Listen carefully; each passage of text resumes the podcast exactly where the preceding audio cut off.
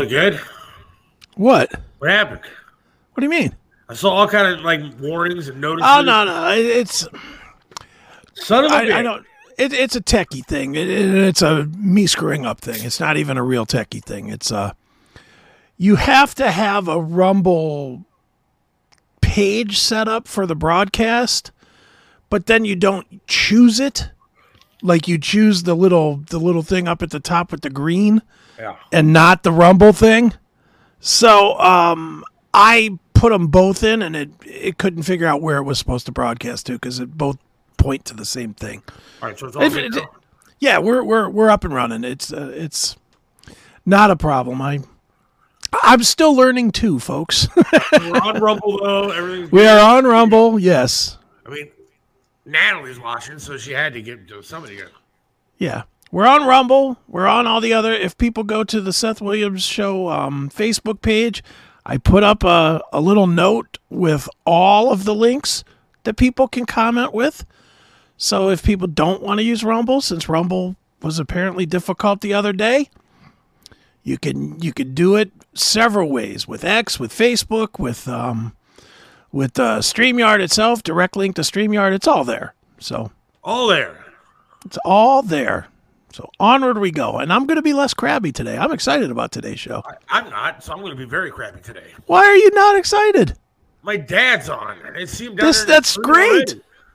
That's oh, by the way, my wife said she was listening the other day on the way home. Yes. And she said that I come in more clear and loud than I did on YouTube. So that's good on Rumble. She was listening on Rumble and said it was a, a better feed, actually.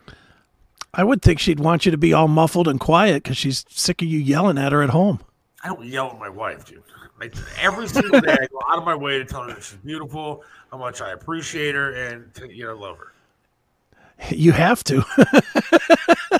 Yeah, You're so far you you you married so far above your your station that you have to be nice. And plus, I have no leg, man. What am I gonna do? It's Yeah, like, exactly. I could go out in the market and just start picking up chicks everywhere. That's right. And I'm never gonna get one better than mine. So it's like, you No. know, I, I, I'm good to go. Yeah, you better be nice. so yeah, I guess my- your dad your dad dad walked away. Yeah, my dad. I told him like 20 after. So, That's fine. I do. We can bring him right on if you want to when he comes back in. but uh, you know, I have to get all the swearing out now because he's not sitting on his back. Oh, he's back. Oh, I can't. I, all the swearing, I guess, has to uh, stay away tonight. Oh, is this is this this is our first clean show that we're You, doing? you can swear as much as you want. It's just me that can't. I'm sure he's listened. He knows what you say. yeah, I understand that, but I can't do it to like his face. That would just be weird. Like, Well, just look away. Just see him like down in, in the, like in the corner there is bothering me because I'm like, Why? If I say the F, dude, I'm almost 50 and I'm afraid to say the F word. Your dad's your biggest supporter. I'm sure. So not. No, no, he's not. I'm positive. You're He's, he's your biggest supporter. Not so much. Who supports you more than your dad? You, you, definitely. Stop it. Your dad's been on every single week. I know. If he wasn't he's- supporting you, look, I'll tell you what, my mom, who knows what I do as well, have you seen her in the chat room? Not one time. No. She can't be bothered with this. She doesn't want to know what a filthy scumbag I am. But I don't think he appreciates all the content that we do. Like when I think he turned it off the other day when we started asking Gemini like penis sizes and stuff like that. Well, sometimes imagine- we get a little stupid. I can't imagine he's all that proud when I'm talking about you know trans porn and stuff. Probably a little bit. Trans porn. Who was asking about that? You? Of course, you know everybody thinks that I, I like trans porn. Hmm. By the way, did you see this clip that I uploaded? Here, I'll play it.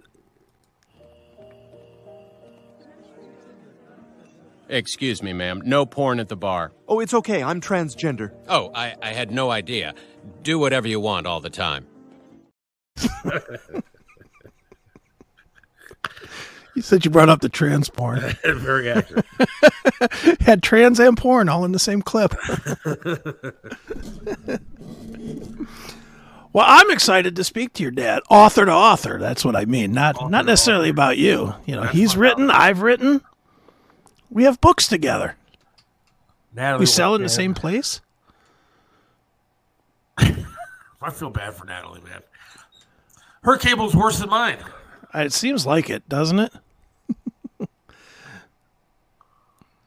I don't know. Do you eat popcorn, Seth? I have eaten popcorn, But you don't eat popcorn. Not on a regular basis. See, this is what I'll be asking your dad about. How the hell you got to be such a non-eater? Show just started. Everybody forgot that we went to. Uh, well, Jim and Sandy, I know, are in uh, Nashville. That's why they're not on. Okay. But Well, we're here. We're here. Let's let's do some radio. Don't worry about who's watching. I'm not worried about anything. I'm worried about booking guests, man, because that's like my goal in life now. My only thing that I ever do anymore is book guests. You and me both, man. Just and man, different I'll tell you right now, it is absolutely the most insane job that you have to do because you, all you do is send emails all day long and hope Mm. that like two of them get back to you. Yeah, it's it's a pain. It really is a pain. I mean, at least with with my stuff, most of it I can do through publicists, so I don't have to do all the navigating with the people.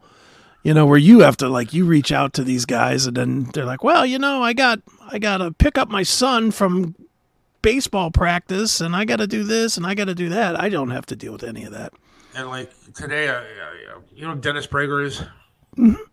He's a nationally known. He's a national radio guy, conservative Sure. talk show host on the Salem Network, and you know he's all over the place. And so he's coming to town this Saturday, Okay. and so I'm trying to get him on the show to promote the event, and it's very difficult getting hold of a national radio star. But then you know, I'm going to this event on on Saturday, and I have to wear quote fancy clothes is what I was told that I have to wear. Okay. When I told the guy I'll break out my fanciest hoodie, most likely not this one, but uh, fancy for me is like a pair of jogging pants and like a black sweatshirt, so it looks like I, I'm formal wear. Dude, I'll tell you what, and you have the best advantage. It doesn't sound like you're even going to take care of it. You have the you have the cane. The cane is automatically going to let you wear whatever you want to wear. Well, that's what I thought too. Like, once I'm- Absolutely. like, I'm handicapped, so I should be able to walk in wearing nothing if that's what I want to wear. Dude, worst case scenario, just find yourself an old pair of jeans and cut the one leg off at the at the kneecap so that you can give the cane a little tap on the metal here and there. Nobody will say a word to you. I don't mind wearing pants. I'll wear pants and I will wear a nice shirt and stuff like that. But I'm not doing no tie. I, I told people before, you, let, the only time you're going to see me in a tie is if I'm dead. And Tuxedo shirt. I swear to God, I will haunt my wife forever if she puts me in a tie when I die. I don't want to. you better put me in a hoodie and just let me be comfortable when I go. Right. Well, every, everybody in the Rumble chat is fascinated by how many people are watching. Yeah, I know. Don't don't worry about that. It doesn't matter. They'll Doesn't watch it matter. later if they don't watch it now. And it does it's not accurate anyway because our our we have the channel that's on um Roku channel and that that has another probably 3 or 400 people watching. So it doesn't matter. It really does not matter at all. You know, there's people watching. We'll put it that way. And Tony Masashi will be coming up in a little while as well. But we do have my Okay. dad waiting in the wings. And I Bring am him nervous on. about this. What, what, what am I going to say to him? I, what, I Give him talked the to him on big way home. I don't need to introduction. talk to him. Give him the big I'll I'll talk to your dad. All right, You all you right. could just be quiet. Okay. So, how do an introduction? Here's my dad, Yes. author There you go. and best sperm in town. Look at me. No, that's a terrible introduction. Horrible introduction, and I should not have said that. He's early. Nobody's. My, my wife isn't That's even fine. yet. All right. She can listen to the playback. Can you bring him on? Yeah, bring him on. Hello. Hello, how are you? Fan- fantastic. He's he's a like- great he's a great radio personality, isn't he, Mister Did you- Williams? did, you, did you like my introduction? Oh yeah, yeah, yeah. I don't mean, you know, I mean, it's obvious that you do have it because look at me. I'm like the, uh, Yeah, that's the problem with you. That's you have an inferiority complex because there's this, and then there's that. yeah, yeah. So there you go. It's a long fall down, huh? So welcome to my dad. Welcome my dad to the show. My dad has been is on. He's an author. He is uh, obviously the father of the greatest radio personality to ever live. I was gonna say promote his book, Seth. No more tomorrows. Link in the description on Rumble for those of you that want to buy it. I, I went I went the extra mile today, Seth. Did you I really? the- I did. The link is to his book right in the right in the Boy, thank you. comments. It's Thank right you, there Chris. on. Well, as a fellow I have- author, I have to. I I know the game. I know when you when you get airtime, you got to promote your book and you got to make it easy for people to find the link. Well, thank you. I appreciate it. I have to rely on you because I can't rely on my son, uh, who has a character in the books named after him. He wouldn't know that because he hasn't read any of them. True. Plus, I, they I got feel pictures. There are no pictures, therefore he's not reading. I, I feel really bad because you know how many books have you written? I should know that. I don't Four. know that. Four. Four. And I have not read one of them. I, I own. No. How can you not read one of your own dad's books? I own two of them, two of the same same book. I bought two copies of the one book. and so, but I, I own them. They're on the bookshelf, and so they look nice. They look great. But I've look unless they, there's a pop up book or like pictures, preferably with nudity. I'm not going to read a book. I, I haven't read a book in, since before high school. That's embarrassing, Seth. Your your dad is an author, for God's sakes. The last book I read was the Cliff Notes to Jurassic Park, and then I went and saw the movie. Jesus. Well, I'm not even Ah. sure he did that. yeah. to be honest with you. I think the last book, I think the last book that he had uh, was read to him by me or his mother. That's about it. how old was he? Was he in that crib behind him? 32. Yeah. 30 I, I was 32. I was- He, he was he was sitting on somebody's lap at the time, so yeah, probably about 32, 33, somewhere in there. He still had both legs, so there you go. there you go. See, I'm not much of a book reader. I'm sorry. I, it, it doesn't. Look, I have a very imaginative mind. I, I but when it comes to reading, it, it just it, it goes right over my head because I get disinterested quick. You're not alone in that. I, I, I will say, and we will get to some questions here in a second, I promise. But uh, when I've written my books, I, I have a publicist that does that puts me on the little radio tours so that I can do interviews to promote my books. Every single one of the interviews always asks me to name my favorite books, and I have none to. I'm like you, Seth. I've I've written more books than I've read. I, I literally in my entire adult life have read I think two books and I've written six. So it doesn't make it you don't have to be a reader as long as your mind does is imaginative. I'll give you that one, Seth. And even when it comes to TV, I get bored. I get bored super duper easy. Like my daughter gets mad all the time because I sit there watching TV at night. I, as soon as it goes to commercial, I flip. I can't sit around and wait. I don't like watching like like series of shows that take like a long time to get into because I don't I don't want to invest a lot of time into stuff.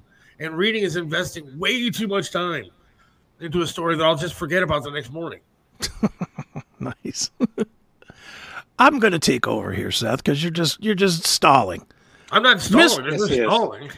He is. Mr. Williams, tell us. Let's let's start with your latest book, No More Tomorrows. Let's- Tell us about- first all, just call, call me Gene. All right, Gene. Tell us about No More Tomorrows. Tell us about the plot, and I'm interested mostly in this. Uh, your your books are fictional, correct? Yeah, yeah, yep. I have tried so hard, and like I like I said, I've written six books, but they're all kind of real life stuff. They're all biographical.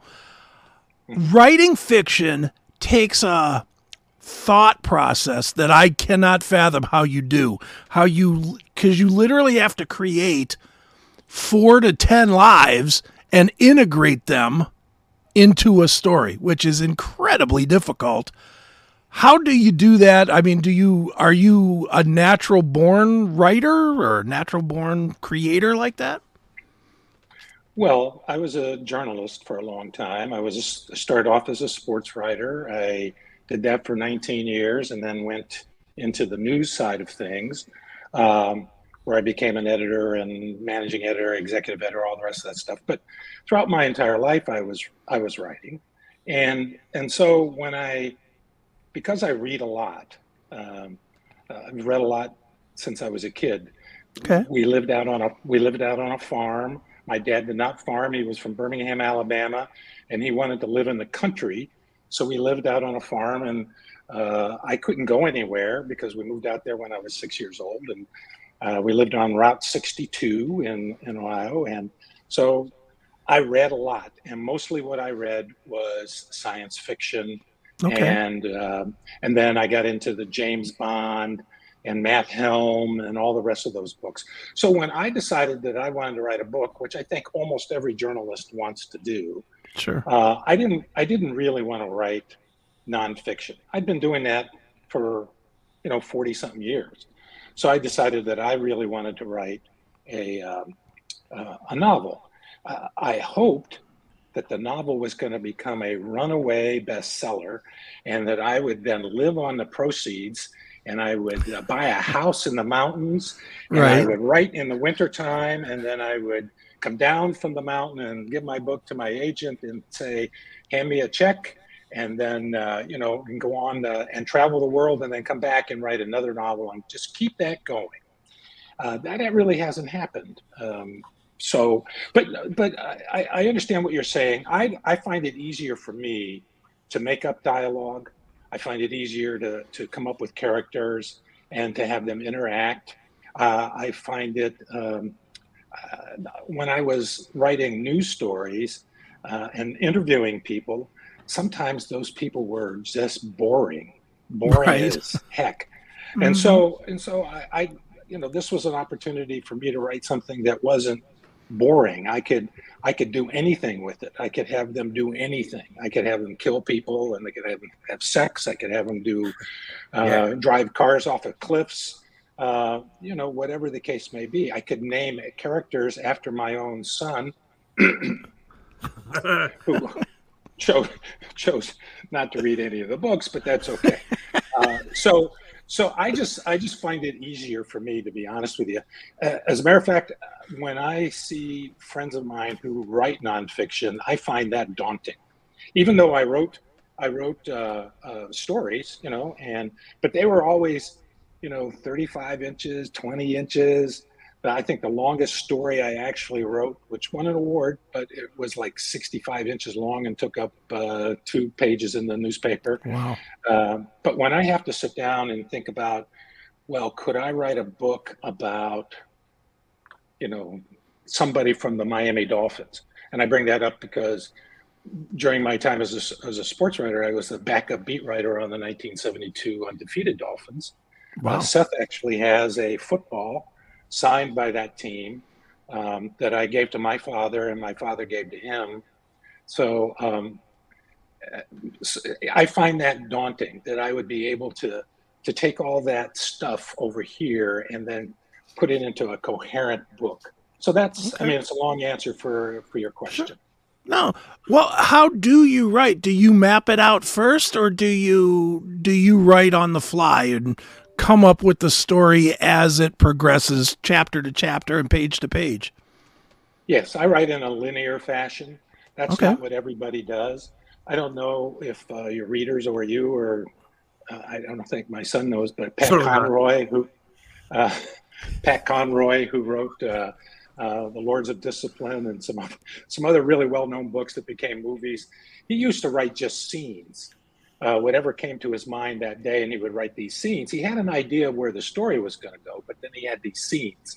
Uh, and then after he kind of got it all together, then he would stitch the scenes together. He would put some connective tissue between them and then send it off to his editor who would do even more work on the book. I don't write that way. I just write in a linear fashion. I start from the beginning and just keep on going down to the end. Uh, now, sometimes things kind of take a right turn, and you'll hear a lot of authors tell you that that the characters wind up doing something that they didn't expect them to do, and Sure. uh, it, it just it just goes that way. Uh, I will tell you that it took me 35 years to write the very first book um, because I I started off on typewriters. Uh, Okay. a lot of people don't don't remember what typewriters are, but you know we didn't have electric typewriters. I mean, I mean I'm talking about a manual typewriter. Right. That's what I started with, and I would write this thing, and I'd be working, and then we had Seth, and uh, you know, I would write whenever I could, and then I lost the manuscript, and then I had to start all over again, and then we moved, and I lost the manuscript. Uh, so uh, you know, it took me 35 years to get it done, and the way I write, it takes me takes me uh, probably two or three years to write a book. Now, a guy that I used to work with, who has become one of the premier science fiction writers in the country, and lives in Ohio. His name is John Scalzi. He uh, he wrote a, a, best a New York Times bestseller book that won a Hugo Award, which is the top award for science fiction writers, in uh, three weeks. I mean, that's oh, wow. just. Wow. I mean, different writers write at different speeds. I'm not that kind of a writer. So yeah. why no illustrations so I, in the books? So.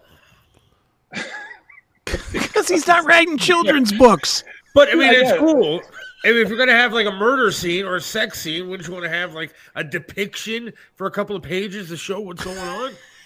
Those are the kind of books that uh, the folks that you support would have banned from the library.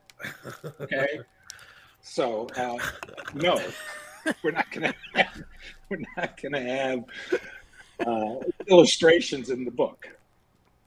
Right so, on. So. Anyway so with with your current book with um no more tomorrows you know who do you do did you do all of it do you do the editing and the because i i and, and, i'm and i'll tell you i've had to i tried to do the editing on my first book and it was miserable and i look at i look back at it now and i just see nine million things that i missed you you kind of go blind with your own writing or, or i do do you too Oh, everybody does. I mean, that's the reason why newspapers had editors. Okay, mm-hmm. they, you know, a, a reporter would turn in his or her copy to an editor, who would then go back and take a look at it. And, you know, uh, you'd be surprised. Let's say you were interviewing a, a person named Smith. You'd be surprised at how many how many ways you can spell Smith and how many times. Oh, yeah. uh, how many times a reporter would have three different spellings of the word Smith. Uh, mm-hmm. Uh, so and you read right over it. You read right over words that are missing. You read right over words that you've used incorrectly. You read right over words that um, that you shouldn't be using. I mean, uh, you're your own worst editor. So no, I don't do that. Fortunately, I'm married to a, a, a former editor herself, so she reads my stuff first. Uh, I have two very, very good friends who uh, edit books for a living now. They're former journalists and they edit books for a living. So I, I use them. Uh, my publisher of this book is called Moonshine Cove. Okay. That Moonshine Cove. They did a, uh, an editing. Uh, they sent me galleys. I sent the galleys out to. Um, they're called ARCs, as you well probably sure, sure. know, which is advanced reader copies. I sent them out to a couple of people who who read it, and they came back with some hey, what about this? And mm-hmm. we made those final changes. So yeah, I mean, there's I don't edit my own stuff. I don't even try. I don't even yeah. try because because that now I do. I also before I send it out, I do pass it through some editing software. I mean, okay. There are some great editing software these days, like AutoCrit, which will read your book. I mean, read your manuscript. Uh, if you've got misspellings in it, it'll catch a lot of misspellings. Uh, it'll catch grammar mistakes. Uh, and then it also checks for plagiarism to see whether or not you've plagiarized anything. So, uh, yeah. Um, so, but then after that, I have other people read it. Now, okay. wouldn't it be easier in this day and age to use something like Chat GPT or Google Gemini to write a book? It would probably come out with a lot of you know different views and it'd be a lot easier to write. I could write a book using Chat GPT probably. No, you couldn't. no, no, you couldn't. Let's just. I love you, son, but no, you couldn't. it's harder than people think. That's the. Yeah. It, it's to make a book and make it read cohesively is difficult. It is very difficult to, and especially, and, and again, maybe this is just me. Maybe it's not. You could tell me the hardest part of any of any book is the last page of a chapter and the first page of the next chapter. Because if they feel like they were written at different times, it throws the whole mojo of the reading experience off. Yes? Absol- oh, absolutely. I mean, particularly the last page of a chapter, because that should set you up for the next chapter. Mm-hmm. Okay. I mean, you, particularly in a fiction book, what you want is that last page to kind of leave a, a little cliffhanger so that you are going to go to the next uh, uh, chapter to read. You don't want somebody saying, well, you know, I, I'm done. this, Right. this book doesn't it doesn't it doesn't have any kind of flow to it it doesn't it doesn't it doesn't take me through um, from chapter to chapter to chapter and that's the death of most books to be honest with you So- Right. Oh, I so agree. it's kind of like in a movie when the screen fades to black and then goes on to the next thing. right That's That's what I, I, right. I relate to movies because not much of a book reader. well, that's that's you. That's you reading. You're you're fading to black because you're falling asleep after like three pages. Like I think, like a co- like a comic would be fantastic. I could get into a comic book. I think. A comic well have you No, I never really have read a comic book either.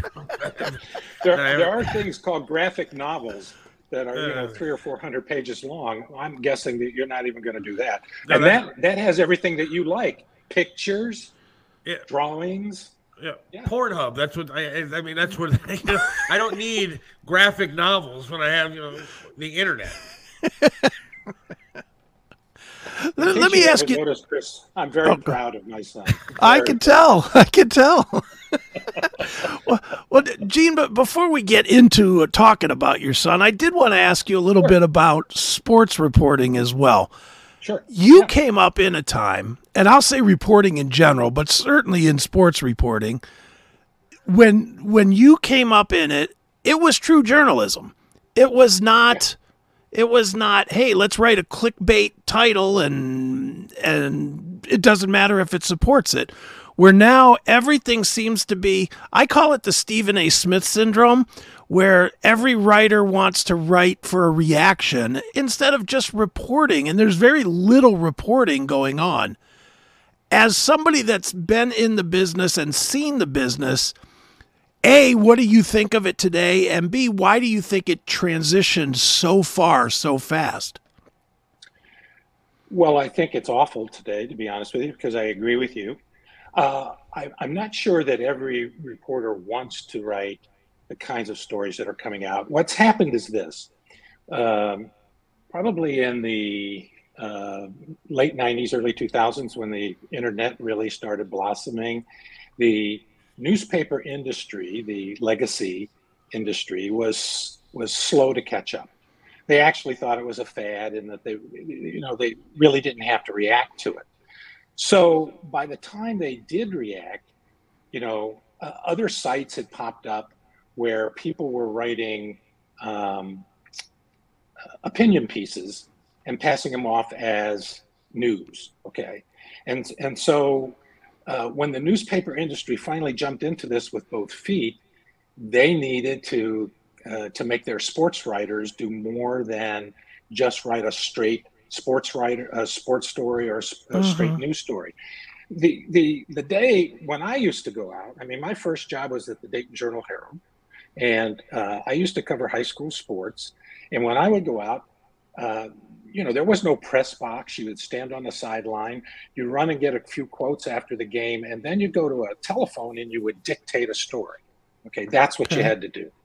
Uh, if you had time, you would come back and you would write your story uh, and you would write it on deadline and it would get in the newspaper. But now, now when somebody goes out to a game, a sports writer for a uh, whatever uh, media entity you want to talk about, they have to to shoot video, they have to have audio, they have to do uh, uh, Twitter and uh, Instagram or whatever else. Right. They have to get all of that stuff out there before they even think about writing a story, and then it has to be constant. And so, by the time they really write a story, they don't have time to put any real um, journalism chops into it. To be honest Right. with you, and that and I, and it reads like that. I mean, you you read a story that doesn't really make any sense. You know, um, I grew up in the who, when, where, why, and how. Uh, right. You know, that was supposed to be in the lead of every story. Who did it? Why did they do it? When did they do it? How did they do it? Where did they do it? You know, that should be in the very first paragraph or two. Now, sure. you, you read a story. I've read sports stories where they don't even give the score. And oh, I know. Trying to it's, figure it's... out who won the game. So well, I think it's awful, and you're right. Stephen A. Smith has had a lot, and people of his ilk have had uh, a big um, influence on on the industry. Well, and, and the other thing, and, and and again, tell me tell me what you think, but I think maybe the biggest problem in reporting in general, sports, politics, world news, whatever, is reporting off of tweets, reporting off of social media. Social media is not a news story. Social media is oh. somebody spouting off, you know, which we all do. But I, I saw some last night about there was there must have been 15 stories last night about LeBron James tweeting that he didn't like the mock draft where his son wasn't included. And I was like, A, he's a dad. He's not going to like that his son is not regarded as the top guy. B, it's a tweet. It's him saying, ah, oh, this is bullshit. You know, that's really all it was. And 15 outlets reported on that, like, with the same vigor that they would have if he broke his ankle in a game. It's crazy. The, the, the choices of journalism are bad now. Well, yeah. And because they all have to be first, you don't want, I mean, that's the whole thing. You have to mm-hmm. have the mm-hmm. clicks, right? You can't right the old legacy of selling advertising in a newspaper is gone. You're you're selling pop-up ads and and scrolls and pop downs and uh, the whole the whole thing. I mean, and eh, the only way to sell that is to show traffic, and the only way to have traffic is supposedly to be first with something. So LeBron James says, "I'm not happy that Bronny's not in the 2024." mock draft. Well, okay, well, you know, let's get something out there right now because right. Uh, maybe somebody will be talking about this. And it has no news value, but they can't let it go. They have to let it go because that's they think is going to be the clickbait to get traffic, and that's yeah, what they need. It's money, not news. That's really what that's it's turned into. Right. Yeah, that's exactly right. You know, the newspaper industry had many ways to make money. Okay, mm-hmm. there was mm-hmm. circulation, and they charged for the circulation, and there was advertising, and they charged for the advertising. Uh, uh, so there were different revenue streams coming in. Now there's not. I mean, and you're having to compete with uh, uh, uh companies that aren't willing to pay what they used to pay for in a newspaper mm-hmm. because that that space was at a premium. But think about the internet; you can scroll forever, so you can put a thousand ads on on a website. Yeah, uh, where you couldn't do that in a newspaper. So if you're one of a thousand, you're not willing to pay what you were willing to pay right uh, 25 years ago as one of 15 so i mean that's just the way it is Somebody has a question. Why are editors allowing this on all stories? Cleveland.com PD is horrible now. Misspellings, incomplete thoughts, etc. Because newspapers um, uh, and websites, news websites, have cut back their staffing levels for so much. To go to Chris's point about being your own worst editor, they've now gotten rid of editors. When I worked at the Cherry Hill Courier um, uh, News or Press, I've lost, I've worked at so many newspapers in my life. Cherry, Cherry Hill's in New Jersey, and it's right across the river from uh, Philadelphia. Uh, when I started there, though, I was executive editor, and in the editorial department, we had 135 people. I was there for three and a half years, and I left to come back to Ohio because my father was was uh, had dementia, was uh, was dying, and I wanted to help my sister. But when I left, that 135 people had become uh, fewer than 75. And right now, they probably have no more than 20 people. All right. So the reporter, uh, not only is he or she writing their story, it's not really getting edited. And if it is getting edited, for instance, Cherry Hill, now has sends its stories all the way to Asbury Park, which is several hundred miles away from Cherry Hill. So Right. if you don't know, uh, if you're living in Asbury Park as the editor, do you know that Smith is smell is smelled is spelled S M Y T H and not Yeah. S M I T H? So yeah, um, that's the reason why you're seeing so many more editor or uh, errors in the in your news stories because there are no editors. All right, I want to ask a question. I don't want it to turn political, but I'm going to ask it anyways. It seems to me lately that the media, either one way or the other, is slanted left or right, as opposed to just giving me the news and the facts of stories. And Yes, I don't that's right. understand why that is. Is it just to create an audience? Because it it seems that a lot of a lot of facts get left out of news stories today because of a, a slant one way or the other. Okay, would you rather have an audience, and, and this is what they're asking themselves, would you rather have an audience that believes everything you say, or would you rather have an audience that believe uh, that only half of them believe what you say? And it, it has really come to that now. So uh, the people on the left want only people who believe what the left believes, and the people on the right only want people uh, on the right uh, to believe what they have to say. So they've they've segmented the audience so badly now that it's very difficult for balanced reporting to actually break through because you don't want to hear balanced reporting. I mean, if I was going to be have a balanced uh, reporting, uh, I might, you know, I'm going to say this is what's uh, good about uh, Donald Trump, and this is what's bad about Donald Trump. Well, you know, if I'm a person on the right, I don't want to hear what's bad about Donald Trump.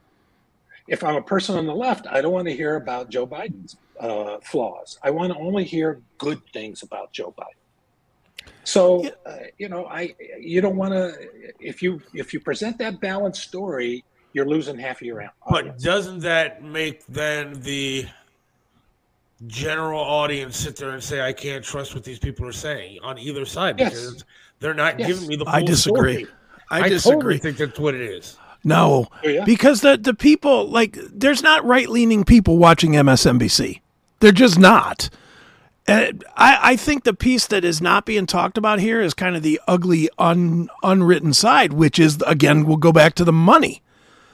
It is a whole lot easier for MSNBC or CNN to to sell mass advertising to Moderna or Pfizer or companies that are aligned with their message than it would be for them to sell the same product on a Fox News.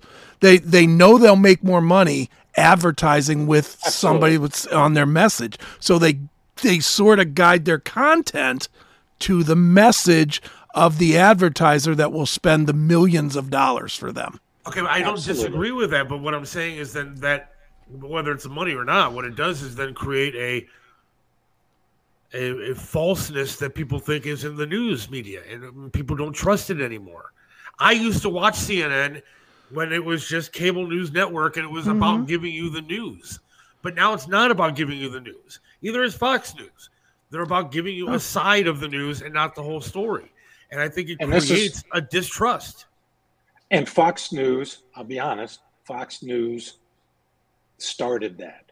So when Fox News started reaching out just to the right, and, and folks flocked to that, CNN had to adjust the other way to say, mm-hmm. okay, I've lost, we've lost that audience. We need to go the other way.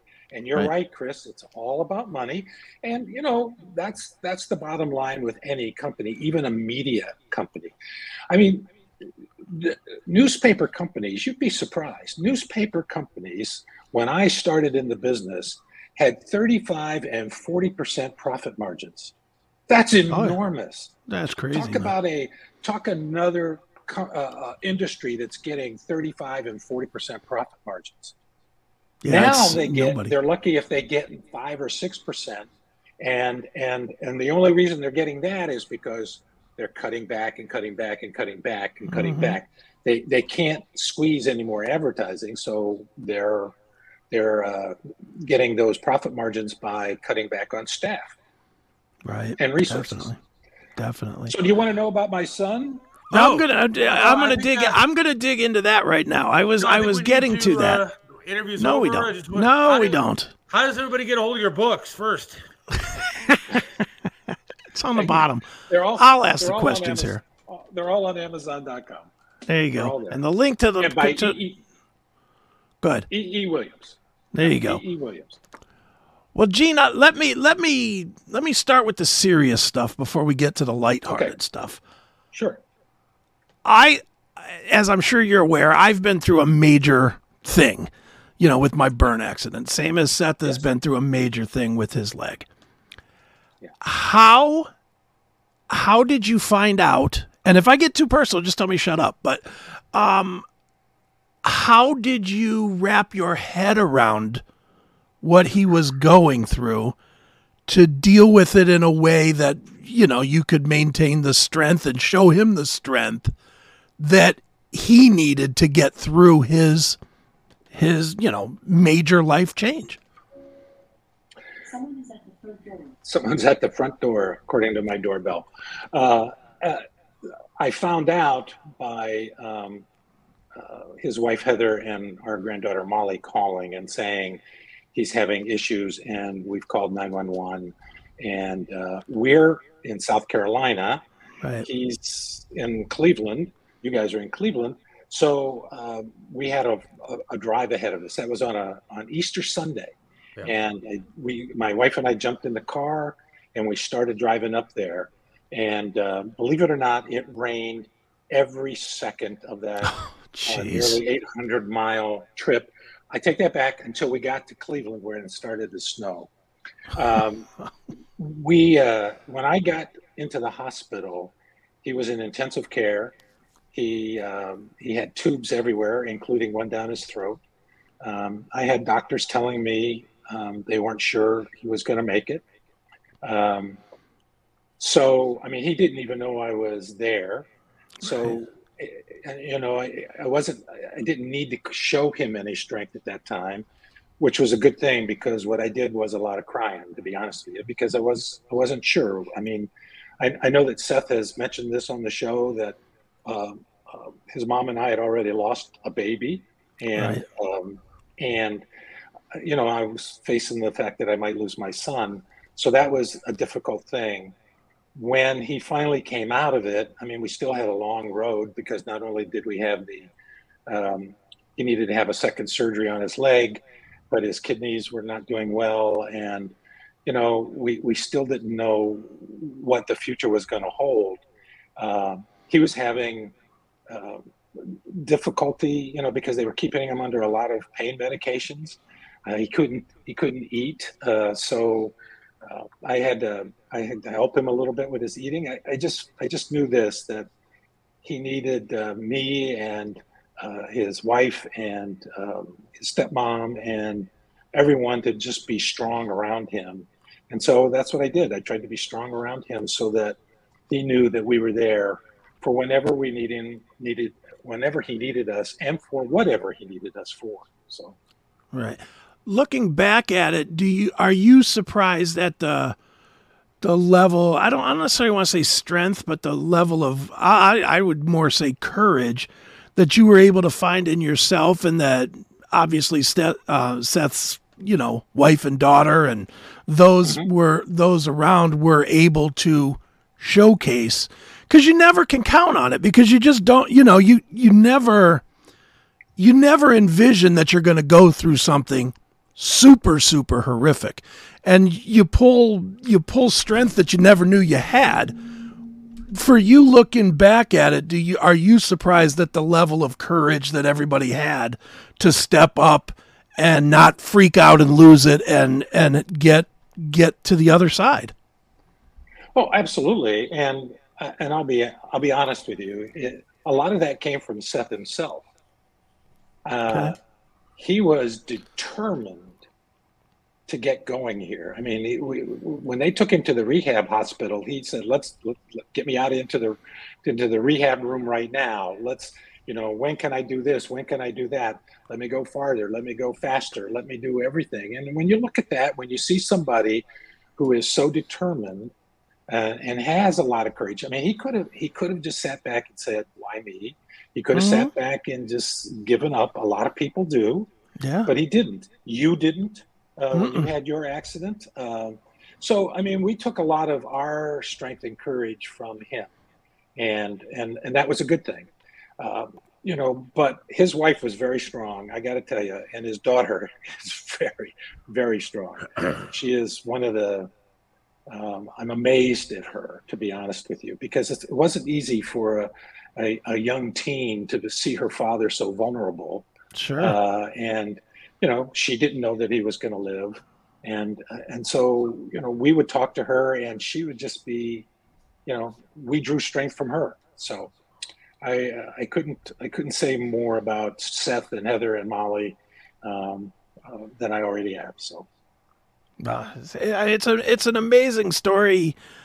Just like you know i i've obviously talked to my mom about going through yeah with with mine. And, and, one thing that she said to me over and over was, well, it's one of the reasons I wrote my book on it, was that she wished there was a guide, you know, to someone to talk to, someone to read, something to yeah. understand, because you know we're all uh, and color me color me rainbow colored i guess but we all look through the rain, rainbow colored glasses of life nobody expects the really, really bad things to happen.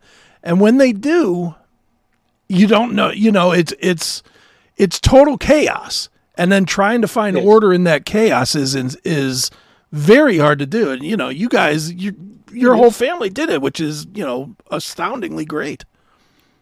Well, I mean, it's just like when I said about Seth, he could have given up. I mean, we could just give up. We could have done that, um, but you, you, you, just have to keep putting one foot in front of the other and just hey, keep moving now. forward. Now you're making fun. now I see joke guy. You only have one foot other. to put in front of the other. You only have one foot in front of the other. So there you go. hey, look, I'll be honest. Having everybody around was what I needed. I mean, obviously. I mean, one day I was, I was sitting on the couch. I was uh, watching TV. Next morning or next three days later, I woke up without a leg. so, yeah. you know, it, it, was a huge change in a very uh, short amount of time, and having everybody there, and I couldn't ask for a better family. It, it, was just so you know. I mean, he and Heather and Molly came down to South Carolina, like maybe two weeks before Easter, yeah. and um, and we took Molly on down to Disney World and and Seth and Heather stayed in the house and you know did some things. They went to Savannah, went over to Hilton Head, and did some other things. They had a great time, enjoying themselves. Uh, when we came back and and uh, we asked them how how they how they did, they, they were telling us they had a good time. And Seth mentioned that he had stepped on a nail and that it had uh, cut up the bottom of his foot. And I said, "Well, does it hurt?" And he said, "Well, I really can't feel it. That's why I couldn't feel the nail." And and literally um, probably within 10 days, he was in hospital. Wow. So that's that's how quickly everything happened.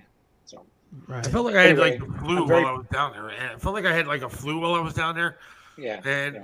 just wasn't feeling all that great. And when I got back up here, all of a sudden I couldn't eat like dinner and stuff. And I was, uh, but the day that actually everything went down, like Easter, the day before Easter, like I just lost my mind. I was watching TV when it wasn't on.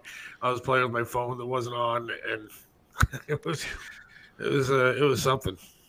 That is so. except for the ex, except for the fact that uh, except for his potty mouth and his political beliefs and uh, and uh, um, some of the other things that he spouts, I'm very proud of my son. I'm very proud of him. I am.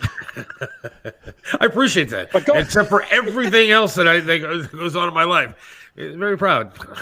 Except for and the lies that you tell. I mean, I have never lies. spoken a have never spoken a, a curse word in my entire life. Oh my never. god. the, the fact that you would say so just pisses me off like crazy. yeah, see? I've heard. So, uh, where do you think I learned all those words? Stop. Your I know mother. it wasn't from your Your dad. My mother. mother. My mother's been gone for 20 years. You taught me Well, everything she taught that I you well, apparently. Yeah, Apparently, yeah. she taught you well. Well, since we're talking about who Chris. taught, since we since we're talking about who taught who what, who taught this guy to eat? Oh, I don't know. Seriously, when when when uh, when he was a baby, and we would try to give him, uh, you know, vegetables in the little jars, he would spit them out. He wouldn't eat them. You know, and how and how sometimes sometimes you have to mix it with, uh, you know, something sweet to try and get him to to uh, to uh, take it. He wouldn't even do that. And so he's grown up, and unfortunately, he's taught his daughter the same thing. Oh, she- geez. If it's green, she's not eating it. I If it's a vegetable, she's not eating it. So yeah, I mean, I'm trying. I, I don't know. I would have thought by now his palate would have ex- expanded a little bit, but apparently it hasn't. So So when he I don't know was a what tell kid, when he was a kid, did you guys just eat like two things, or did he, did you guys eat something different than he did, or what? no, no. I mean, we ate we Wait ate second. vegetables. Hang on, let, let's tell the truth here. Mom would always cook you a steak and a salad with your own Thousand Island, dressing, and you'd sit in your chair and eat, reading a book, watching Jeopardy, and then she would usually make us a separate meal that was something that you probably wouldn't like because she wasn't the greatest of all cooks, or you know, I would eat out a lot. You know that? I mean, that's you know kind of the thing. One, of, I will say, one of the problems was was that uh, Jane, his mother, was a nurse, and so she would be, and she was an emergency room nurse, so she worked in a lot, uh, a lot of different kind of hours, and uh, and I was a journalist, and I was, you know, sometimes, particularly when he was young, I'd be working 60, 70, sometimes Right. 80 hours a week, uh, and so when we got home, we weren't we weren't cooking, we weren't doing Right. a lot of cooking. Here, here's So a pizza. guessing- Go. Yeah. Yeah, I mean, uh, so some of that is on us. But I will tell you this: I eat peas, and I eat green beans, and I eat lima beans, and I eat corn, and I eat salads, and I uh, uh, I eat all of that stuff. Now, there's some things I won't eat broccoli. I, I, I'm Okay. not going to touch that. Uh, um, there are some things that I'm not really going to get into, but I, I eat a fair number of vegetables and things that he won't touch. Now, let's also be honest when we're since we're telling the truth about stuff. The guy that Yes. doesn't swear on multiple occasions has caused fights throughout his life. One day we were at a movie theater. Some guy was talking stuff behind us or in front of us, whatever it was. And my dad literally jumped over the chairs and started tackling people in the middle of the movie theater. When No, my dad no, played softball, he was rounding first, or somebody was rounding first base, clocked him in his stomach. Next thing I know, my dad is on third base on top of this guy with a pile of people on top of him fighting, and I could hear every swear word coming out of his mouth. So let's be Well- honest. The second story is true. The first story is a little off. Okay. what happened was the, the three of us did go to a movie, and two people started a fight several uh, rows in front of us, and one guy was just getting clocked. And I started to go over the seats to try and stop it. I wasn't involved in the fight. Uh, Jane was trying to hold on to me and pull me back. Uh, but, But, I were did. also the- swear words he- flying. No he- he way. was correct about uh, around. No, I. Those were from the other people. That's who I was right. beating the hell out of. Excuse me. See, there's a swear word right there. You Oh, swore. it- it- it's it's Oh. biblical. It's biblical. Yeah, that that one is. I mean, there's heaven and there's hell. I mean, you That's can right. use those words. Man. I'm sure you you were want to saying. know where? I'm, I'm sure you were saying, "Don't, don't you dare smack me again, young man." That's what you were saying, right? That's exactly right. Yeah. Do you want to know where things went started to go wrong with Seth? Do you- do you Yes, wanna know? please. Okay. Well, two things actually. I used to be an amateur juggler, and I would juggle him and a bowling ball and a baseball. And and I would tell you, I would tell you that I was I never once dropped the baseball or, or the bowling ball. Makes sense. Really, here here's here's what happened, and this is an absolutely true story. He he probably won't be happy about this. His mother was working on a Saturday um, in an emergency room, and I was had a rare Saturday off, and I was with him, and he needed his diaper changed. This is when he was a baby, needed his diaper changed. So I changed his diaper. Okay. And this was back in the days uh, where you had cloth diapers and pins, right? Sure. I mean, there wasn't any like pull ups and tabs and all this. There was cloth diapers and pins. So I change his diaper. I, I uh, pin it all up, and I go to pick him up, and I look down, and his face is purple, and his mouth is open, and he's screaming so hard there is no sound coming out of his mouth. And I'm looking all over to see what's wrong, and I I lift up his diaper, and his stomach comes with it. So what I had done inadvertently was put the pin in, gone under into his flesh, out the other side, and pinned his stomach to his diaper.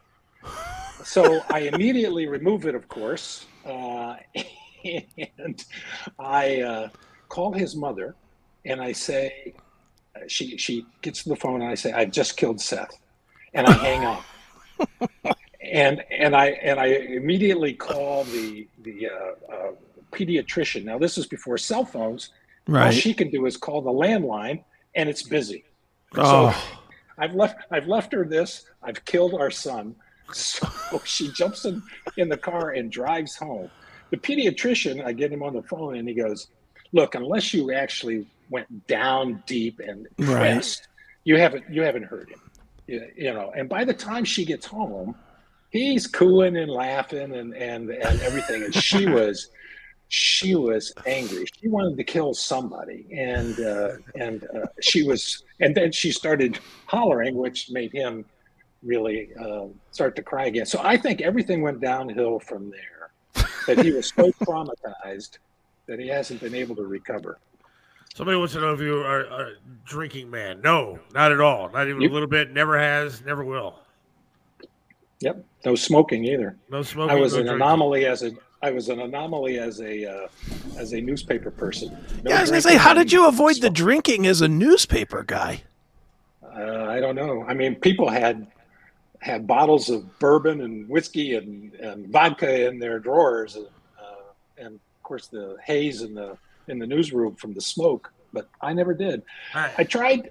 You know, my my dad was my dad drank whiskey, right, Seth, and Yeah. and uh, and he he liked beer a lot. And but uh, I tried beer one time. I had a couple of sips, and I hated the taste of it. And somebody said, "Well, you got to get used to it." And I go, "Well, why do I need to get used to something I don't like?"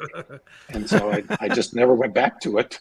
And the same thing with smoking. You know, Let, now let's talk about another great parenting time, uh, Chris, because you know I get to be, be the bad guy here, but let's, let's just great parenting time. I had joined the wrestling team in like middle school, Okay. and Yeah. so I was you know wrestling first time ever. And I joined a sporting league or whatever team or whatever, and this kid picked me up, dropped me on my arm. My arm looked like an S when I got up. Ooh. I mean, it was just beyond shattered. Okay. And so somebody had to come pick me up, and my dad was the unfortunate one who had to come back from uh, pick me up from school and take me home, whatever. And I was in tears. I was crying. My arm looked like an S. And he didn't want to take me to the hospital because he was angry that he had to leave work to come get me. Yeah. And then decided he was going to go upstairs, take a shower, do whatever he's got to do, while my fat ass is sitting. Sorry, my little ass is sitting, little butt is sitting downstairs, crying and tears and everything else. Finally, he said, "What? Your little little wussy has to go to the doctor." And he took me to the doctor and found out that my arm was completely shattered, almost needed surgery. They said it; you could hear the bones moving as they were setting my arm, and I was crying in pain. He was calling me names and telling me to toughen up. Toughen Yeah. up, right? Yeah, yeah, okay. Yeah, so there's no wonder that I'm screwed up. Hey, you should be happy you helped didn't you. just tape it together. and and I did. I wanted to put some uh, some um, tape around it. I mean, you know, but Yeah, put a board. helped you. Yeah, this helped you when you lost a leg. For goodness sakes, That's right. This Right, made you a I guess. man. It made you a man. He's not. Ma- telling It, it got you ready to lose a limb. It got you ready in your mind to be able to accept losing a limb, Seth. I'm traumatized still to this day of going home in sixth grade, looking at my arm that I could look like cursive writing while my dad's upstairs taking a shower, getting ready for to go back to work. First of He all, had a big story. Wrist. It was his wrist. See, this is this is how he, he can't remember. It was his wrist. It wasn't his arm. No, it was my Uh, wrist. other uh, otherwise, they would have set the, the arm and put a, a, a cast on it. But this is. I will say this: they put that little contraption on the fingers. You know, that close on the fingers. Yeah. And when you Mhm. tighten it, it closes your fingers, and that's how they set the arm. They put it up like that, and they pulled on that thing, and you could hear the bones uh, for about ten for about a second before Seth started screaming, and he was just like when he was the the baby. It was so loud. He was his face had turned purple.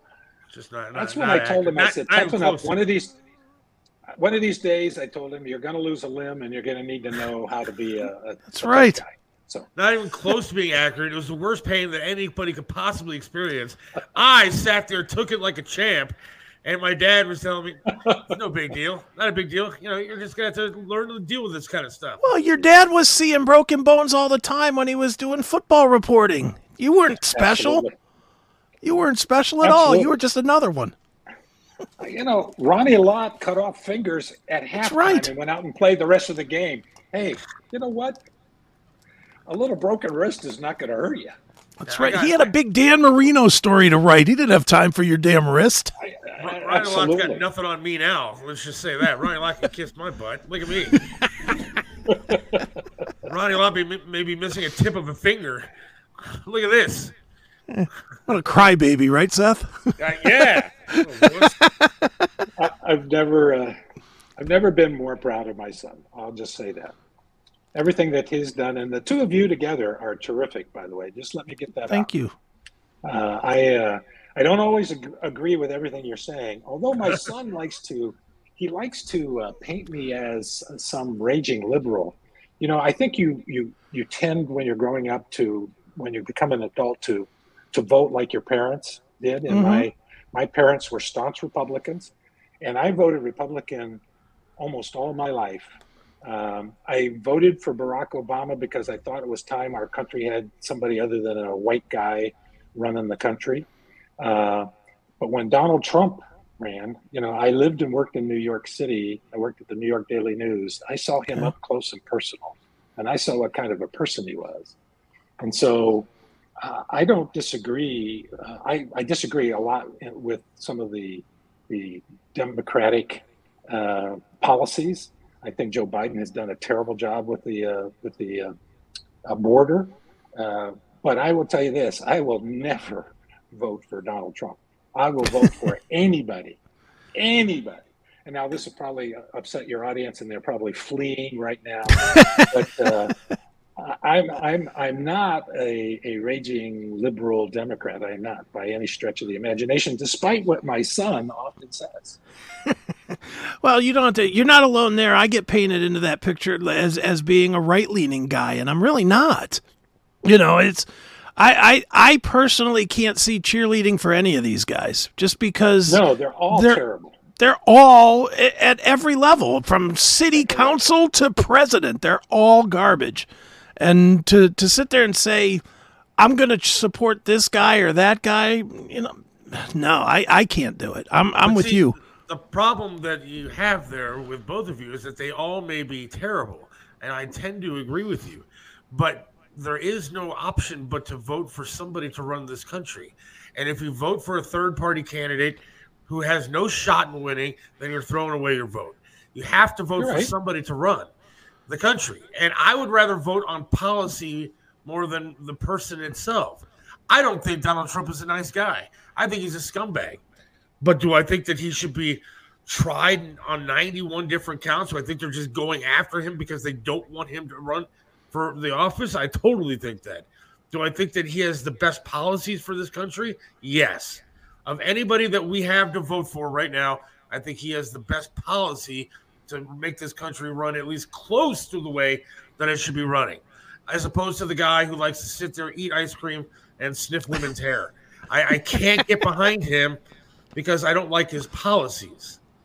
All right, let me just say this, and I know that you need to get Tony on and probably want to get going. I, I can I, just I say this. didn't want to turn this political. I just, but I, I No, no, I, I understand that. I would say this. This is how I think.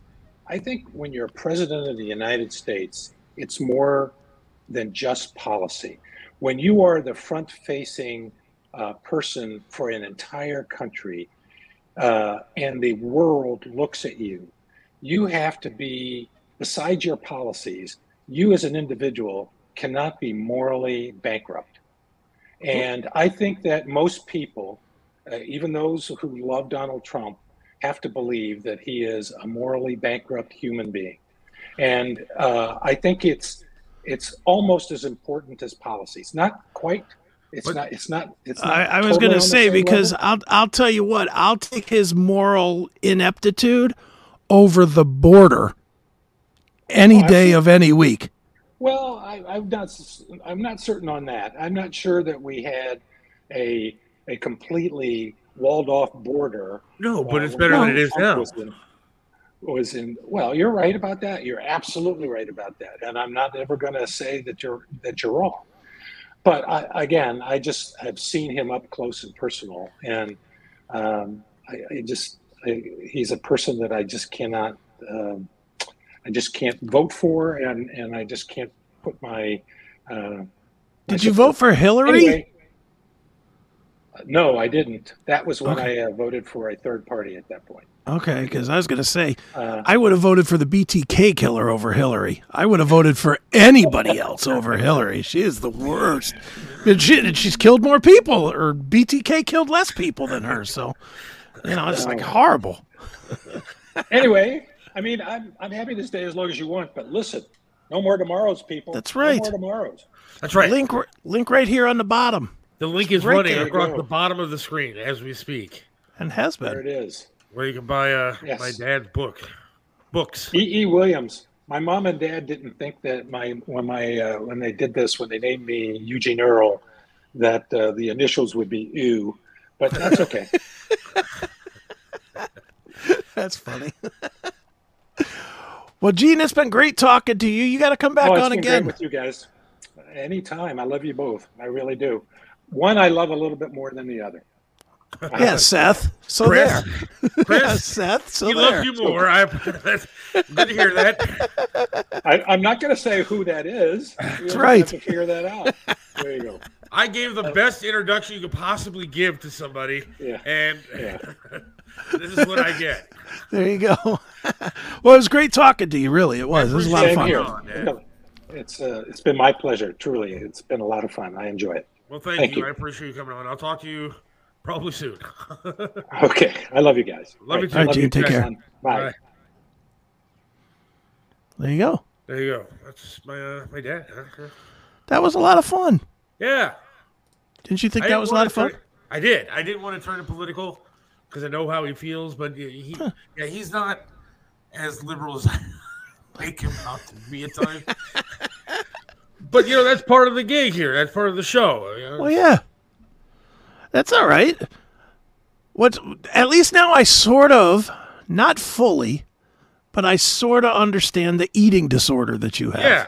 See, I do understand that if see I never heard that whole picture of where a lot of times and from and correct me if I'm wrong if I'm re, if I'm hearing this wrong but a lot of times dinner time nobody was there like your mom was working and your dad was or your dad might have been there but he was he Yeah. was doing his job times and schedules kind of varied a lot.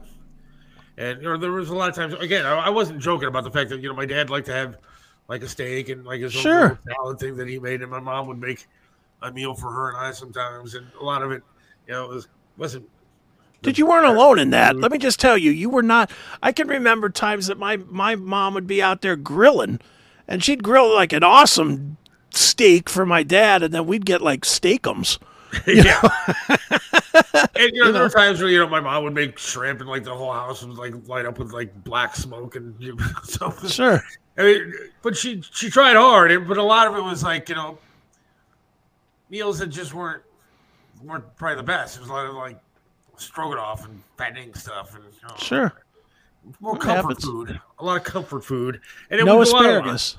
Yeah, no, and then we go out a lot. I mean, we would. I mean, it's just And if you went out a lot, then you could pick whatever you wanted because no, yeah, nobody goes to the restaurant and says, "Okay, my son will have the um, broccoli. yeah, the broccoli and the salad, and and I'll have a steak."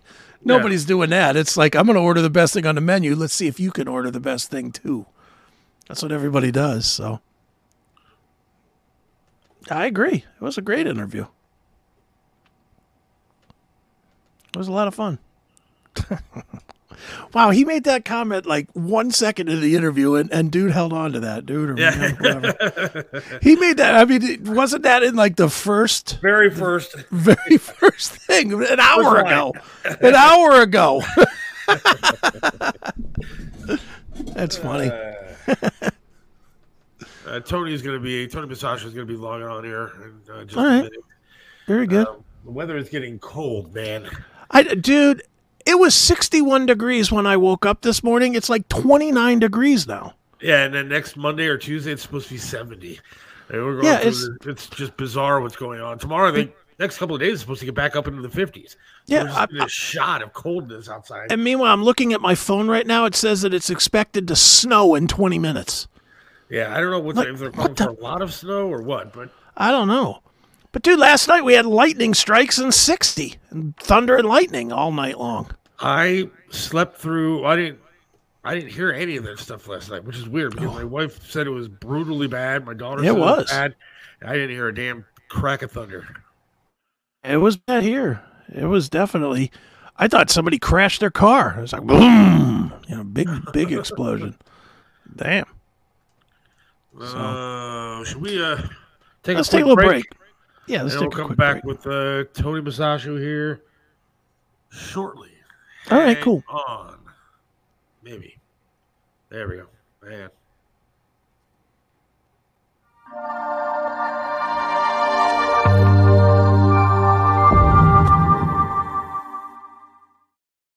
Hey everybody, it's Don Dokken. When I'm feeling nostalgic, I always go to Pinball PA. You gotta go check it out. It's a lot of fun.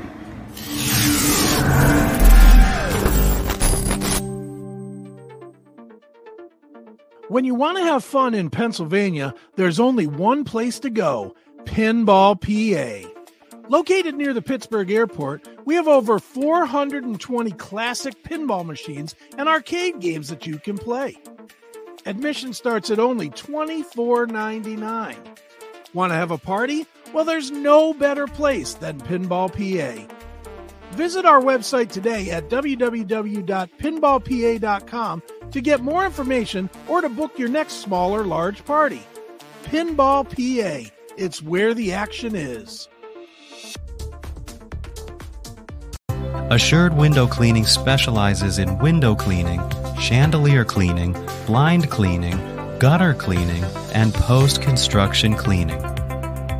In business since 1947, Assured Window Cleaning has proudly been serving its customers in Cleveland for 75 years. As a family owned and operated business, Assured Window Cleaning has built their reputation on trust and delivering the best results possible. When you need window cleaning services for your home or business, contact Assured Window Cleaning. We're one of the top window cleaning companies in all of Cleveland for both residential and commercial. Visit our website today at www.assuredwindowcleaning.com or call us at 440-989-0122 for a quote. And remember, everybody knows Tony. Contact Assured Window Cleaning today. Right back here on the Seth Williams Show with Chris Aiken. And thanks to my dad for coming on. Yeah. Now we've uh, got Tony Masaccio. I don't Gentlemen, even know where he's at. Tony, where you at? How are you? gentlemen, how are you? I am here. you? I am here live at Tolli's, which is located in Little Italy. You know, the Italian Jew always ends up in Little Italy. Well, Tony, before we even get into the restaurant review, what's that weather like out there, man? It's Oh, nasty, right? This is crazy. So again, you know, I own a window cleaning business, which thank you for the ad moments ago. My guys were out. It was beautiful this morning. yesterday I was on the golf course. I was hitting balls at the range. Yeah. Now I'm protecting my balls because they're fucking cold. this is crazy. Welcome to Cleveland, huh? Yeah. oh, Yeah, yeah. no kidding. But guess what? It's March is what? Friday? It's, That's right. It snowed and sleeted in April. Okay. Yeah. yeah. You know what, though? We've been fortunate, guys. This global warming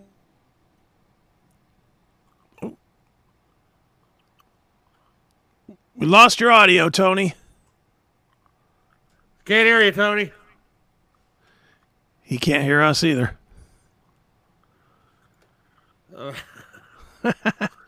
What happened to the video they were supposed to? I'm gonna kick him so that he, he has to reconnect. Because then he'll reconnect and it'll fix. yeah, where's our video? Uh, man. And then I get notice on my thing. Hey, about to shut down. but I, I said, remind me, remind me tomorrow. There he is. You got me? Sorry, Yep. guys. It's all right. Um, so again, it's one of the greatest destinations in Cleveland. Actually, 25 years ago in Scene Magazine, this was rated the number one safest area in Cleveland. And guess Wow. what? East Cleveland is like a stone's throw away. So I don't know how they figured that one out. Probably because everyone here owns a gun. Yeah. Well, the Italians have always taken care of their own their own spots anyway, so that's know. kind of that's kind of probably. I'm imagining, yeah, there might not be mob anymore per se, but everybody still takes care of their city, right? You know, absolutely. You know, what, and I, it's funny you say that because I was in uh, Vegas and they had the Mob Museum, and there was part of it was Cleveland. Oh, this yeah. was a big part. And think about this. Here in Cleveland, right here, I mean, there were, you know, this was the bomb city, they called it in the 70s. Danny Greene, I mean, they're, you know, they were afraid to start their car. Oh, yeah. So I had a friend. Just let me backtrack on this. I used to go to the Post and Paddock, which was on Southgate Park Boulevard, and I had a friend in high school that worked there. He was a server and a bartender, and the owner used to give him his keys to the car. He had a beautiful Lincoln, and he would tell him to go get gas for him. Well, he didn't realize that you know there could have been a bomb under the hood, and he just wanted to start his car. I- I- I'll, I'll, I'll tell you a quick story about Danny Greene. My mom was a banker at National City over there in um, Bedford, Bedford Heights, or Bedford, right over there by Warrensville Center Road. What's it's now PNC, and that's where Danny Green used to bank. So my mom used to bank with Danny Greene until one day when he got blown up. Yeah. but but she she actually knew Danny and said he was a oh. really nice guy. So You know, it's funny because there was China Dragon was right next door to the building, which was on Brainard Road. It was it's a medical building, still Yeah. there, and he got blown up in that parking lot right on the corner of Cedar and Brainard Road. And little John Rinaldi was at lunch at the China Dragon. He said the Wow. place rocked because Wow. of that bomb. Mom, mom actually used to work in that building. She worked in one of the medical offices in that building. Not when he was there, but I mean, she uh, worked in that building. Isn't that something? It you know what? And again, I'm going to be back down here at the feast in August. And again, you know, I love talking about these local independent restaurants. And I always say, if these streets can talk on Murray and Mayfield Road, they wouldn't say anything. probably true. Let me just show you what I have in front of me. I'm going to let oh. your mouth water here. I've got eggplant fries. I have some gluten-free pasta. They have a burger here with fries. And my friend from Be Inspired, Brandy, actually dropped off some strawberries for me. How cool is this? What a Wow. great lady. She is cool. I'll tell you what. She made those uh, show cookies that are dipped in like white chocolate, and like they are absolutely amazing. You got to check out Be Inspired on uh, on Ridge Road in Parma. They're really really great place. Yeah. So again, give her some love. I know that we give, we're going to give away some gift certificates. Um, so again, always, you know what? She'll give she'll send a gift card every week. Just give me an address and a name, Yeah. and we'll get some people there. It's worth the trip. Yeah, Okay. It's really great. But that place looks amazing too. I mean, it- uh, uh, it looks so damn good. I am so hungry, Tony. And when I you know. show me food, it really bothers me. Sorry, guys. I want to show you this. Isn't this cool? So this is actually like an old school bar here. Totally, Okay. it means Tavern of Little Italy. And what happened? How they actually built this place is all of the guys in the neighborhood that were tradesmen, plumbers, carpenters, electricians bought this building. There's a, there was about nine of them, and they, you know what? They were going to the bars anyways down here, and they created a restaurant and bar, and now they're all partners. Wow. Isn't What is their what is their specialty down there? Are they a beer specialty or are they a Yeah, or liquor? so, or? you know, Chris, that's a great question. So obviously, you know, they have all these bourbons, which you can see right on the shelf. So that's Right. their main drinks, and of course they have beers. And as in dinners, opposed to just Italian, which most of the restaurants here, of course, just serve Italian food. Sure. I, I'm going to see if you can actually see this, and yeah, yeah, you can. This is their menu, so they have specials every day. Which, like I had said, they have the eggplant fries, they have halibut, they have a pasta, and they kill it here. I mean, this is a Wednesday. I I was here probably about an hour ago. Came here a little bit earlier before we got on the air, and this bar was packed. And it's all guys that are working around this area that are trades, you know, working at Sherwin Williams and downtown, building these buildings. So when you see cranes, obviously, you know, you see production happening downtown, which is really cool. And of course, after they're done working, what do they do? They get a bourbon and a beer. God bless There you them. go. There you go. That's a man's restaurant there. Man, It really is. So Is that right on Mayfield? Is that right next to all the action? It is. So actually, I'm going to see if we can see. Uh, we're just looking out here. So it's right on the corner of Mayfield. Yeah, we'll be able to get a good shot here. This is Mayfield and Murray Hill. Okay. uh, you know, it's right where the corner meets here. So this is the heart of Little Italy. Right And what's nice about this is obviously the August 15th, which is the Feast of the Assumption, these streets are packed, no cars. They cut off the streets for traffic, and the Feast of the Assumption goes from 12 o'clock until midnight every day for four days. Wow. It's Which, awesome. You know what? I don't know if you guys have been down here lately to do that, but I'm going to make sure that you you got to come and visit me when we're here. I'll make Absolutely. sure I'll take care of you. Okay. Sounds good to me. So next week I got. I always have a surprise for you guys, right? Right on. Oh yeah. So we got to do it. First of all, are we? Are you doing a remote then from Lakewood, the 19th of March? We still on? Yeah. We're still on, yeah. Okay. All right. I'll make sure that Be Inspired get you some stuff, and Okay. we'll give away some things from restaurants that we have previously been to. That'd be great. Yeah. So, guys, I will talk to you next week. Okay. As always, Tony Masaccio for the Seth Williams Show.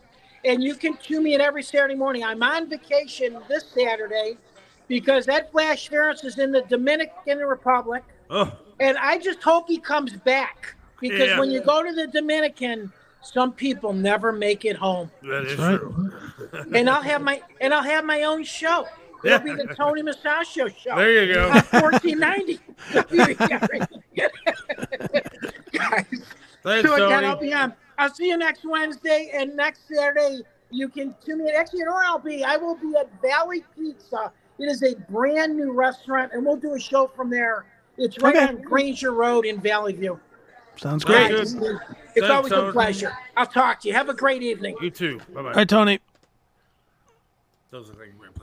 That does look like a great place. I'm, I'm jealous.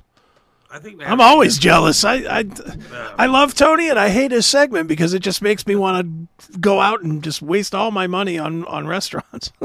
I think uh, Natalie needs. I think Natalie has Cox Cable because she's She having must. a problem. I keep checking it and it's absolutely fine. So everything's working Yeah. fine. So, but uh, Natalie needs to use the other links. yeah, I put them in. I put them on the Seth Williams Show Facebook page. She's is she on Facebook? I don't know what she's on. Looks like Rumble, Rumble, Rumble. Well, no. I mean, I mean, in general, Oh, I, is she I don't on know. Facebook? Yeah, I think so. Yeah, I think so. Just go to Facebook. It's there. It's there. It's on Twitter. It's on Facebook. It's on the Streamyard link is up. Go to the Rumble link? SethWilliamsShow.com. Seth Williams Show. They're all there. It's on all those places. So, So I Anyway. Brody coming on. That was good. yeah, that was good. You got any plans for the rest of your week? Uh, I actually actually do tomorrow. Um, if people are interested, and you might be, because this is music that you like. Um, I will be doing a special live edition of Chris Aiken Presents Nice. tomorrow at three o'clock Eastern. Um, going live with Jen Majura, who's the guitar player formerly of and in the good years of Evanescence. Nice. There you go. She's she's her and I have become become email friends. We email each other back and forth That's all cool. the time. And she's coming to the states. She's she's lives in Germany or somewhere, but she's coming to the states um, in March for like 15 shows, just a limited number of shows. But they're like these experience shows. It's not just hey, come and watch her play a couple of tunes. It's painting and it's music and it's art and it's you know it's like a whole interactive experience. So if anybody wants to check that out tomorrow tomorrow at uh, 3 p.m eastern i will have um, a nice half hour 45 minutes with jen majura of evanescence fame um, hanging out and shooting the shit Very cool. so that'll be fun And next next Monday, we still have the guy from uh, we do keith wallen from breaking benjamin Making Benjamin coming on. Yes. Well, no, look forward to that. so i'm trying to play into your likes I like that. tastes And then uh, I'm going to get a hold of the guy, Scotty, who's with the Odd Fellows. I'm going to try to get him on next week. okay Talk about the Coach for Kids event coming up, very cool the Hilton Garden in Twinsburg. So, uh, yeah, we got some uh, stuff happening. yeah we do and Don't forget March 19th. We're going to be down at the Winchester in Lakewood, hopefully, right? That's right. Well, as far as I know, I still can't get the Winchester to call me back, but whatever. We'll we'll we'll get that done somehow, some way. And there you go.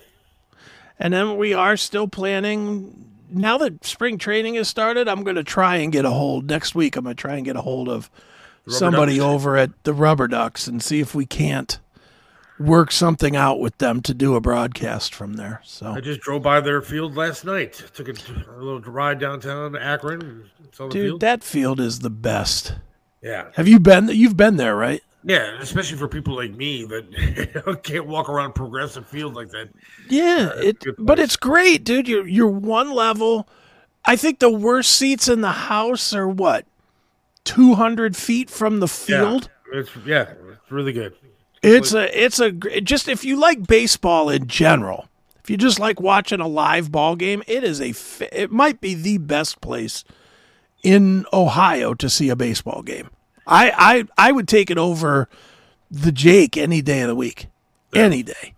And then if you're a fan of conservative talk uh, radio, tomorrow on the Bob Frantz Show at 10:35, Dennis Prager will be joining the show. Dennis Look at Prager, that. National radio host, will be joining the show uh, tomorrow at 10:35. And actually, a very cool thing. We don't normally in, really talk to or endorse Democrat candidates for anything. Yeah.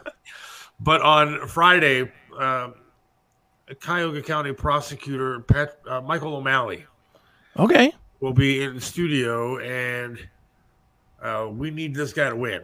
Uh, he's a Democrat, I understand that, but the guy that's running up against him, also a Democrat, but a progressive liberal, Oh, will God. seriously destroy Cuyahoga County as we know it.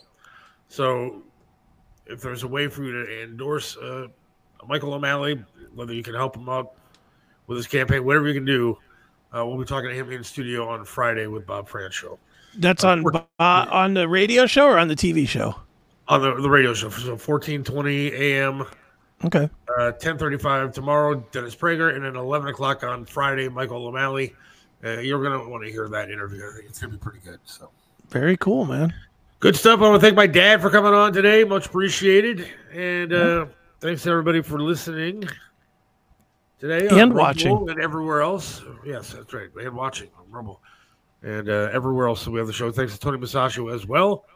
Of course. Uh, have a good rest of the week, and God willing, we'll talk to you on Monday. Sound good? Yep, sounds good to me. All right, everybody. We'll talk to you. See ya.